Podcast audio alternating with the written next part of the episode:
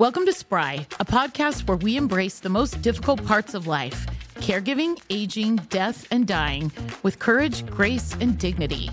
We focus on cultivating a mindset of constant personal growth and staying energetic, active, and engaged with the world even as the years go by. We'll share our lived experiences, all of the tools that we found along the way, and insights from our community to help build confidence and resilience.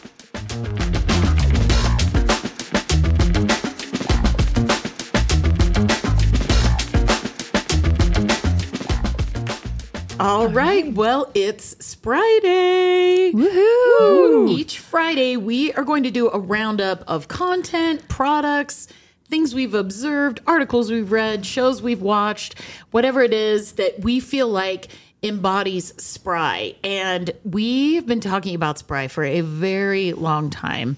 And we, uh, I think we all have a pretty big like notes file with lots of ideas here. So each week we're all going to bring something to the table uh, just to chat about and we will of course link everything in our show notes so um, mom why don't you kick us off this week what's on your mind Well, every day on my mind is my letting my hair go gray.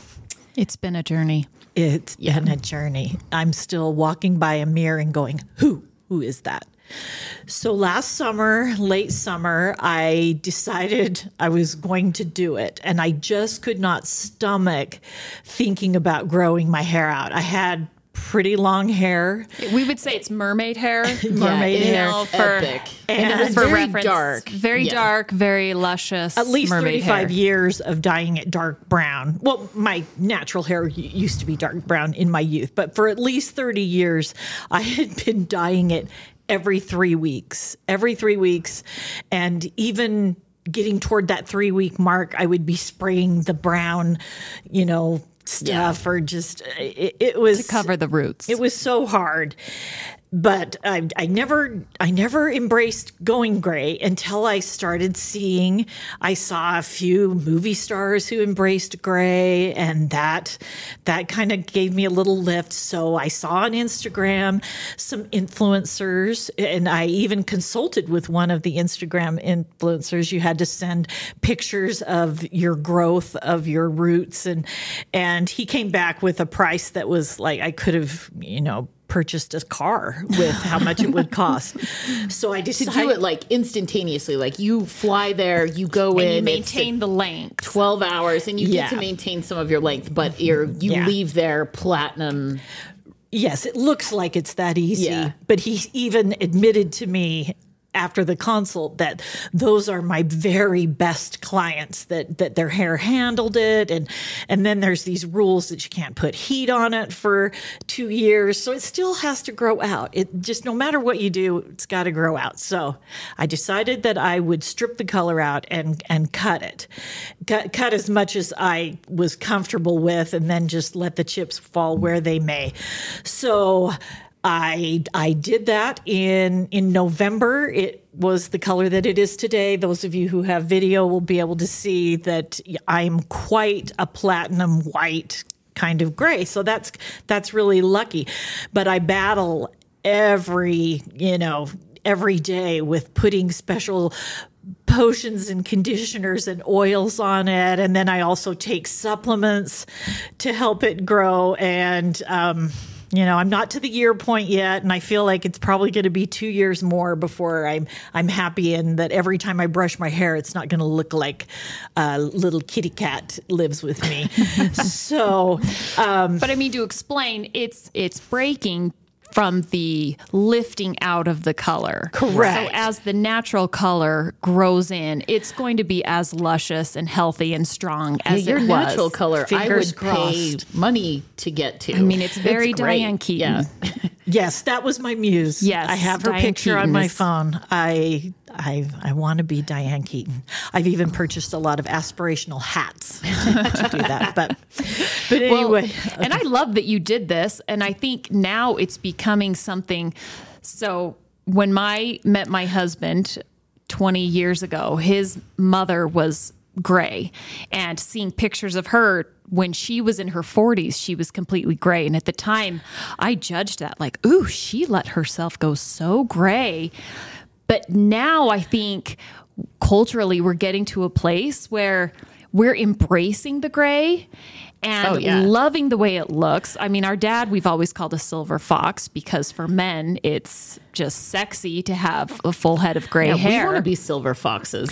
yeah, so I think you look fantastic, and, And, I I'm think loving I'm even change. seeing women my age, you know, that are growing out their grays too. I think we're all getting tired of the hamster wheel of, you know, dyeing our hair. Right. We want to normalize that when you see a woman with hair like that, she's a silver fox too, instead of an old, an old bat.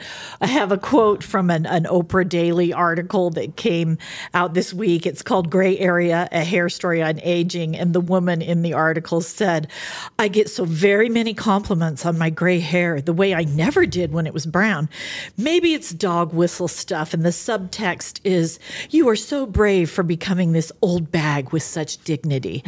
so I kind of feel like that might be my mantra from now on. Like, I'm just an old bag who's, you know, growing old with dignity. Well, I love it. I've started growing out my gray hair. Uh, and I do think uh, one of the big things I learned is at the end of the day, you have to grow it out. Like it just, it's, it's a process. Um, but I'm saving a lot of money. Um, and I love that, you know, I think so many like younger women are coloring their hair gray on purpose. So there was like actually a little trend, I think, that helped move this whole thing along. So Have you guys heard of this company called Arey Gray? It's a supplement company. And what they say on their website is that there's two main factors that cause gray hair, right? The decrease, Children. children, uh, husband, stress. No, uh, it's so it's the decrease in melo, melon and melon, melanogenesis. Oh, I am not a doctor. Melanogenesis and the increase in oxidative stress in the hair bulb, right? So their promise is that if you have 30% or less of gray hair, that their unique system tackles it from the inside and the outside to change gray hair, like to repigmentize gray hair and to prevent more gray hair. So since Sounds made up. I know, but I might try it. Not that I'm afraid to brace gray hair, but I am at a point where I only have four or five silver Just strands, random just strands? random strands, just as a little product research. Oh yeah, test that out I and mean, get back to us. If anything, it's just a multivitamin for your hair that should hopefully strengthen and keep it healthy. Yeah, which those- is the most important thing. Those kids aren't going to stop stressing you out. that is true. awesome. Okay, Janaan, what have you? What's been on your mind this week? So mine is a little bit on a sadder note. Uh, no, recently and today, you know, I try to read a lot of articles and things that come up about aging and caregiving On the Yahoo on the homepage. Yahoo homepage, which we get a lot of flack about. You, you get your news from Yahoo homepage. um, but there was an article in today that was about death by a hospice a hospice nurse. Her name was Hadley Vlahos. So she's a registered nurse, and she just wrote a book that came out that's called "The In Between: Unforgettable Encounters During Life's Final Moments." Um, and what I thought was interesting about her, and it's something that we've talked a lot about since losing our sister, we had a hospice nurse work with us, is that how hard it is for people to talk about death. It's such a taboo topic, even though it's an inevitable part of life. Um, why are we so afraid to talk about it? Um, and so she just kind of breaks down some myths. And I thought it was really interesting um, that she's trying to bring this idea of talking to death to the about death to the forefront because it completely is in line with what we're trying to do here talk Yeah. about death aging and dying. Um, so you know i think it's uncomfortable. People love to avoid the topic any thoughts on that Oh, just talking about death. well just talking about death and why as a society do we not want to talk about it I think, well, and, and this is maybe part of my personality. I don't function well with the unknown, right? And so I think there's just the unknown that is a little bit intimidating to talk about what happens. Maybe there's a little bit of fear there. Um, I think culturally, we live in, um, you know, at least here in the United States, we live in a culture that really um, promotes youth. And even like most of the things you see about aging are around looking younger or trying to stay youthful. So we're having a hard time even acknowledging aging, let alone, you know, death and dying. Um, and uh, you know, I think this is part of what we're trying to do. Like, it is something we need to be talking about that needs to be present. And um, you know, if only that sometimes you die before you think you will, and just making sure that your life is kind of in alignment where you want it to be at any given time. Um, my husband is a firefighter paramedic, and you know, he sees death a lot. Um, and so we we actually talk about this a lot because we always say like, oh hey, I just want you to know that if I die, I'm really happy and I'm I'm good with where we're at in our life. So I think kind of constantly having that touch touch point of this could happen and like you know i'm just checking in on my alignment i i think i think it's super healthy even though it's a little bit scary Yeah, I think yeah, when we talk about it, it just reminds us of our own mortality. Yeah. And we don't want to address that. I think a lot of talking about death too, we don't like the discomfort and grief that we might feel when we talk about it, you know? Um but I think that's okay. We'll probably cry a lot on this podcast and, and share a lot of grief that and that's okay. And we need to be more open about talking about these things. Um, I thought it was also, you know, interesting that a lot of people don't have a lot of personal experience with death. So when they need to talk about it with someone who has to maybe give some sort of, um, you know, consoling to someone else, they don't know how to do it. well yeah maybe that's just a conversation people are afraid of having because it might be awkward or they won't know what to say or Right. how to be supportive and so you just avoid it altogether Right. Yeah. So I'm very, I'm, I'm, I want to get her book. I, when our sister passed away, we had a hospice nurse who was wonderful. And it's I, incredible and I think that throughout the cancer experience with Tina, the hospice nurse was the only person that gave the truth. And absolutely so the job is so important, and I'm ex- I'm I'm interested to see what she says. I've ordered the book, um, and hopefully can give a bigger review on it. Yeah. I think the changes that we've had in like at least and maybe it's because of such a big portion of our population is aging now that we are starting to see more hospice care, more palliative care, you know, like more people are doing this as a job in the medical profession versus like mostly focusing on like keeping you healthy and alive. It's more like how do we approach death in a very, you know, mm-hmm. supportive way. So I love that like this is getting publicity because we're seeing more people in these spaces. Yeah, and and death has, you know, historically been medicalized, right? We don't want to talk Yeah. about it because it tends to happen in a hospital or in something like that, but hospice you know the the act of dying can happen in the home it can happen in lots of places where it feels more comfortable to be more in line with your life and not something so scary Yeah. And I would say too, like, don't be afraid to talk about death frequently. And, you know, even if you're maybe encountering someone who's recently had a loss like that, it's okay to say something. I remember when Tina died, one of our friends who, you know, showed up at her celebration of life, was like physically there, like did a lot of work, said, Oh, I'm sorry I haven't said anything. I didn't know what to say. And I and I thought, like, oh, you know what? It's okay. Even just saying like, hey, I'm just thinking of you, perfect. Like mm-hmm.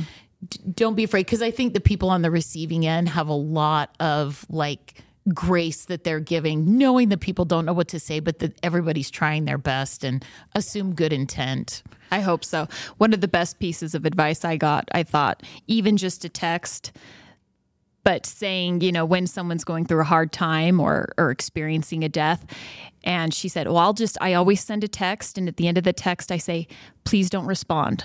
Yeah. You know, because I love then- that. yeah, on someone who's feeling loss and grief, to have to respond to every um, good natured outreach. Yep.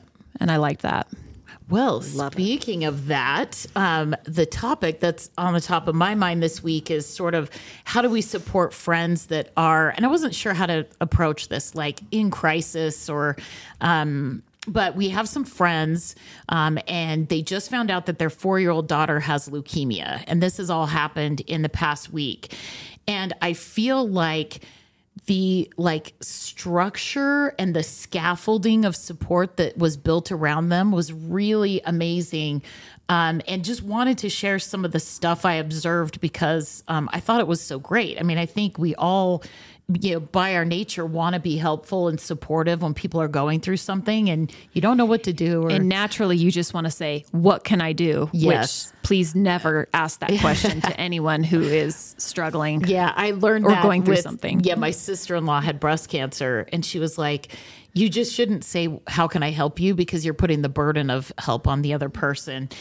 So I thought the first thing was so this is sort of like their them communicating outward to their community. So they i'm assuming of course they were sharing this with their very close friends and family you know texting whatever um, but when they shared what was happening broadly so they did a post on instagram they shared a lot of information about exactly what was happening so like back in the late 1900s when mm, facebook As my fir- son would say. yeah.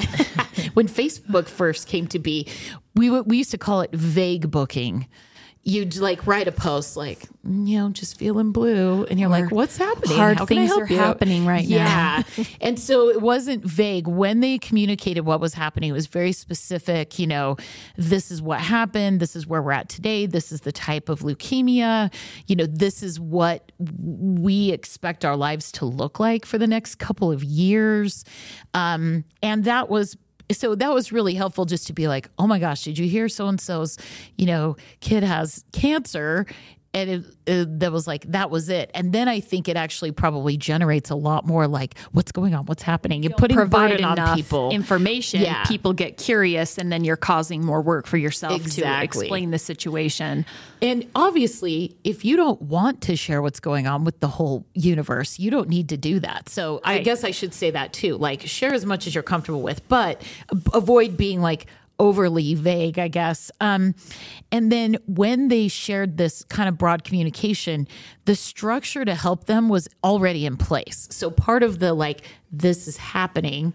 Um, was here's how you can help. So I thought that was great. So first thing they did was they set up a dedicated Instagram account where you could track what was going on with them with this particular situation, which I thought was nice. So of course like started following that and then I think again the exhaustion of keeping everybody up to date on what's happening, you know, at least it's like look, if you want to know what's happening, go to this Instagram page because that that's where they're going to update you.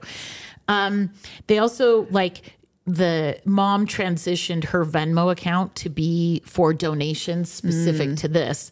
So you can't have multiple Venmo accounts, but Venmo is so great because it's so low friction. Right. Like it's so of the first thing is just like, okay, I'm going to send you some money. Well, and I don't think easy. they take, No. take a, fee. percentage of fee, Right. which a lot of these do. Which I always felt bad. I, I would rather, if I knew the person personally, would rather just send them money versus using the GoFundMe because I knew they would lose a percentage. Yeah, and like you don't have to put a credit card in for Venmo if you have Venmo, and it's like an easy way to do maybe a lower donation amount. Maybe Yeah. you just want to send five dollars, you Sure. know, that's which is totally great. Super easy to Venmo, um, and then they set up an account at a website called giveinkind.com and i'm sure there are multiple sites that operate like this but i've actually had a couple of friends who have set up accounts on give in kind um, which is super great. So, you know, if you just want to send money, Venmo's super easy. Give in kind, you can sign up for meals, but it's very cool because, you know, you're signing up for a specific day. And then when you select a meal, you can select you know, from a restaurant that they've put mm-hmm. in, like this is a place we like to eat, or you can send a DoorDash gift card, or you could sign up for a home cooked meal. So you can see, like, you can, you know, do any of those things. I, of course, Yeah. do a DoorDash gift card because I am a terrible cook. that would actually be a mean thing to do for me to drop off a meal Right. to a friend. So, I love that. We had Yeah. a neighbor a couple years ago. It was the first time I saw that she had breast cancer, and I think she ended up having to do a double mastectomy. And it was great. There was an online platform. I don't know if it was Giving Kind or another one, but you could see all the dates she needed meals through the entire summer. People would put in what they were bringing, so you knew, oh, there's a lot of chicken soup coming. I'm not going to do that. And I found it to be so helpful. Yeah, it's Yeah. so great. Um, they also um, had grocery shopping as an option. Oh, So, I- like, I don't know, great. I don't know about you, but there's the standard list of like these are the 20 things we pick up every Saturday. So you can pick up their like basic groceries. I only wished we could have been that organized with when we were going through our loss. Granted, it ended in 58 days, so you wouldn't have gotten this far, but yeah, we had gallons of chicken soup. Not that I didn't appreciate that, Yeah. but Yeah. Um, and then they also you could donate for housekeeping. So they're going to be at Mm. the hospital every week, and this process is going to take two years. Their child can't go to school because she's immunocompromised, and so like it was like, oh, wouldn't that be nice to just like have their house cleaned? So you could Yeah. donate to that. I thought it was so great. And I love that they weren't afraid to set this up. I think part Right. of what, Right. at least how I felt with um, our experience with Tina is. I feel bad asking for help, right? I I'm like I am a capable, independent woman, and I, you know, we can take care of ourselves. But it's nice to allow other people to serve you, And, they so want love- to. So and like people want to, that right. energy, Yeah. um, I think is huge. it helps build community and helps you grow closer. And I, I think part of it is as the person going through the hard thing, you need to allow yourself to be taken care of. Yep, and Right. communicate what, And what communicate you need. what you need. Yes. For sure. Um, they also, I think they have, you know, they're just incredible people. They have a lot of really good friends, and they seem to have like s- friends are communicating on their behalf. Like, hey, you know, it's from their account, but it's like, here's what's going on today with these folks. So again, like like undoing the burden. Again, my sister-in-law who had breast cancer, she's like, there's just a lot of energy spent like telling people what's going on. Or making other people feel okay about your situation. Right. Um, and then, as we were just talking about, they've been very open and direct about what they need. So I think um, there's kind of like a, a two sided coin here. Um, they, you know, they were clear about like, hey, please ask before stopping by the house. Like, let's not do a pop in. we're really tired. Nothing's worse than a pop You know, obviously, don't come over if you're sick because you know our child is immunocompromised.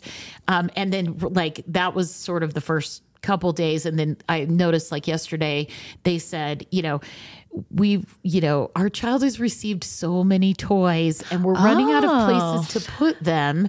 And so you know again I like I'm reminded of a story. When I I heard a story about like after 9/11 I I you know I'll put a link to this if I can find it but that people or maybe it was after um you know it was after a school shooting. Anyway somehow a community received like 20,000 teddy bears. And it was kind of like oh like the intent is good and want to do good things but like we didn't like 20,000 teddy bears isn't really Right, what we yeah. need so um you know again as the person who wants to help you know again don't say how can i help because that's burdening this person who's going you know in crisis and Mm-hmm.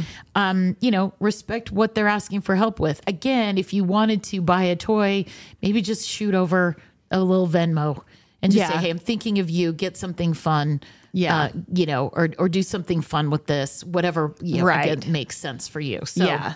um yeah i thought that was really great the way that people are showing up and the tools to organize it communicate It's, nice too to have someone in your life who can take charge of those things, right? Yes. Like the parents obviously are probably feeling pretty overwhelmed, and how great to have that friend or that person in your life who says, I'm going to set all this up, I'm going to manage this for you. yeah Like that's such a great gift to give too. yeah the yeah the Mm-hmm. orchestration of things is a is a gift for sure Yeah.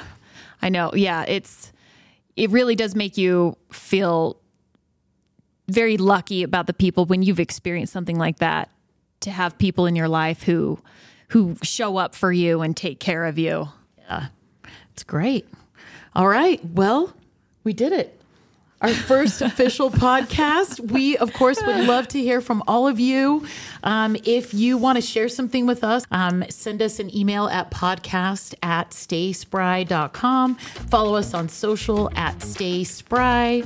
And the Spry Podcast is an on air studio production. Thanks, Abby, for dealing with our microphone movement. And thanks for joining us.